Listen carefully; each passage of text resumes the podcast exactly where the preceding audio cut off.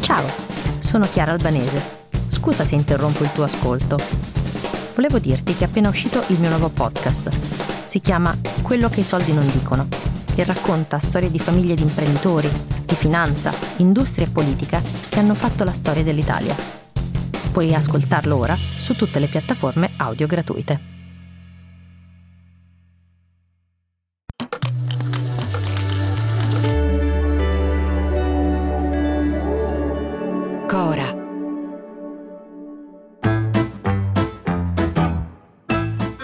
Sono Luca Bizzarri.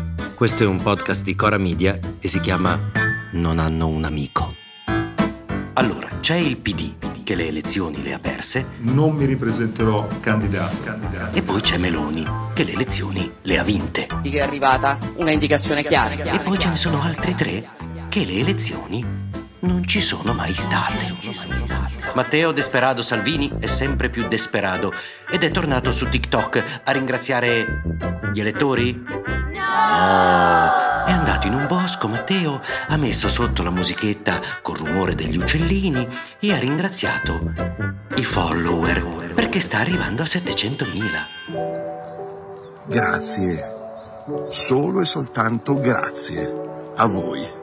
Siamo partiti un po' di tempo fa per scherzo, per gioco, invece adesso questa è una comunità che cresce, che ascolta, che partecipa, che suggerisce, quasi 700.000. Ma le elezioni le ha perse. Cioè, è come se uno che ha appena combinato un disastro tamponando un tir ed è in mezzo all'autostrada con la macchina che ha appena distrutto, ringraziasse tutti quelli che nella corsia opposta fanno la coda per vedere il puttanaio che sto incapace ha combinato. Ma lui è felice.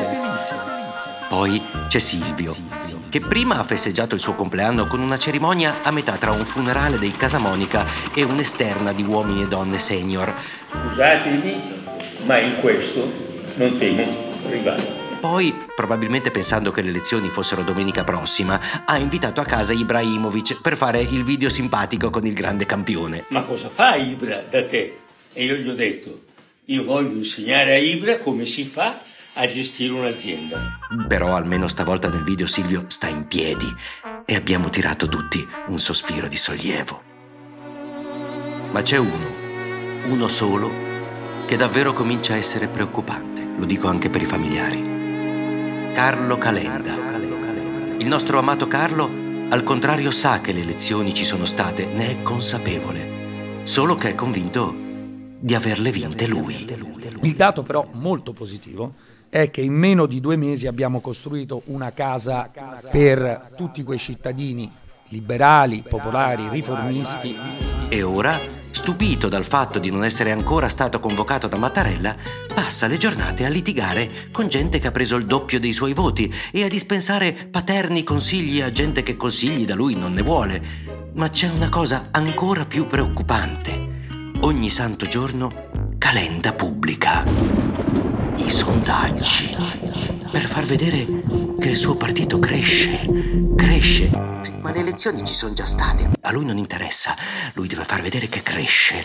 Ogni settimana cresce dello 0,2%. Quindi secondo lui tra 5 anni, quando andremo alle elezioni, quindi tra 260 settimane, partendo oggi dall'8, azione sarà al 60%. E quindi perché Mattarella non lo chiama? Perché nessuno gli dà retta, retta, retta. Noi ti vogliamo un gran bene. Sei una persona seria, sei il pericle che questo paese non merita. Ma ora ci fai preoccupare. Riposa. Vai al mare, Carlo. Ascolta bene la mia voce. Trova una posizione comoda e chiudi gli occhi. Ascolta il rumore delle onde. Lo senti? Ascolta il tuo respiro. Rilassa i muscoli, Carlo. Ecco, senti la sabbia sotto il tuo corpo. È una sensazione di calore e di dolcezza. Adesso immagina che dall'alluce del tuo piede destro il tuo corpo venga riempito d'oro. caldo che parte dai tuoi polpacci e sale su, su fino alle ginocchia, fino al ventre, al dorso e alla testa. Ecco, sei pieno d'oro, Carlo. Ora che sei rilassato, torna indietro nel tempo di poco, qualche anno. Carlo, sei ministro, sei un uomo potente. Non pensare all'oggi, tu ora sei il tuo passato. Rilassati e vai ancora indietro. Sottosegretario. Un ruolo importante. Tutti ti guardano con ammirazione. Ancora indietro, Carlo.